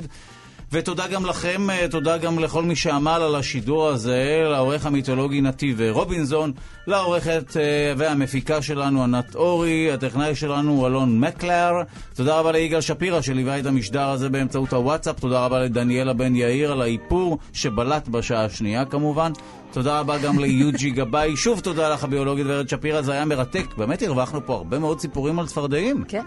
אנחנו נהיה פה גם אה, מחר, כמובן הכל תלוי ב- בשלושת השעונים שאני שמתי ליד המיטה כדי להתעורר, כי זה, זו החרדה העיקרית שלי בפורמט הזה, לא לגמרי, לקום. ואז מה, לגמרי. יהיו שירים? או אה, שאת תהיי פה לבד כן, ותספרי. סיפורים על חיה אחרת. יום טוב ושקט, נתראה פה מחר. להתראות.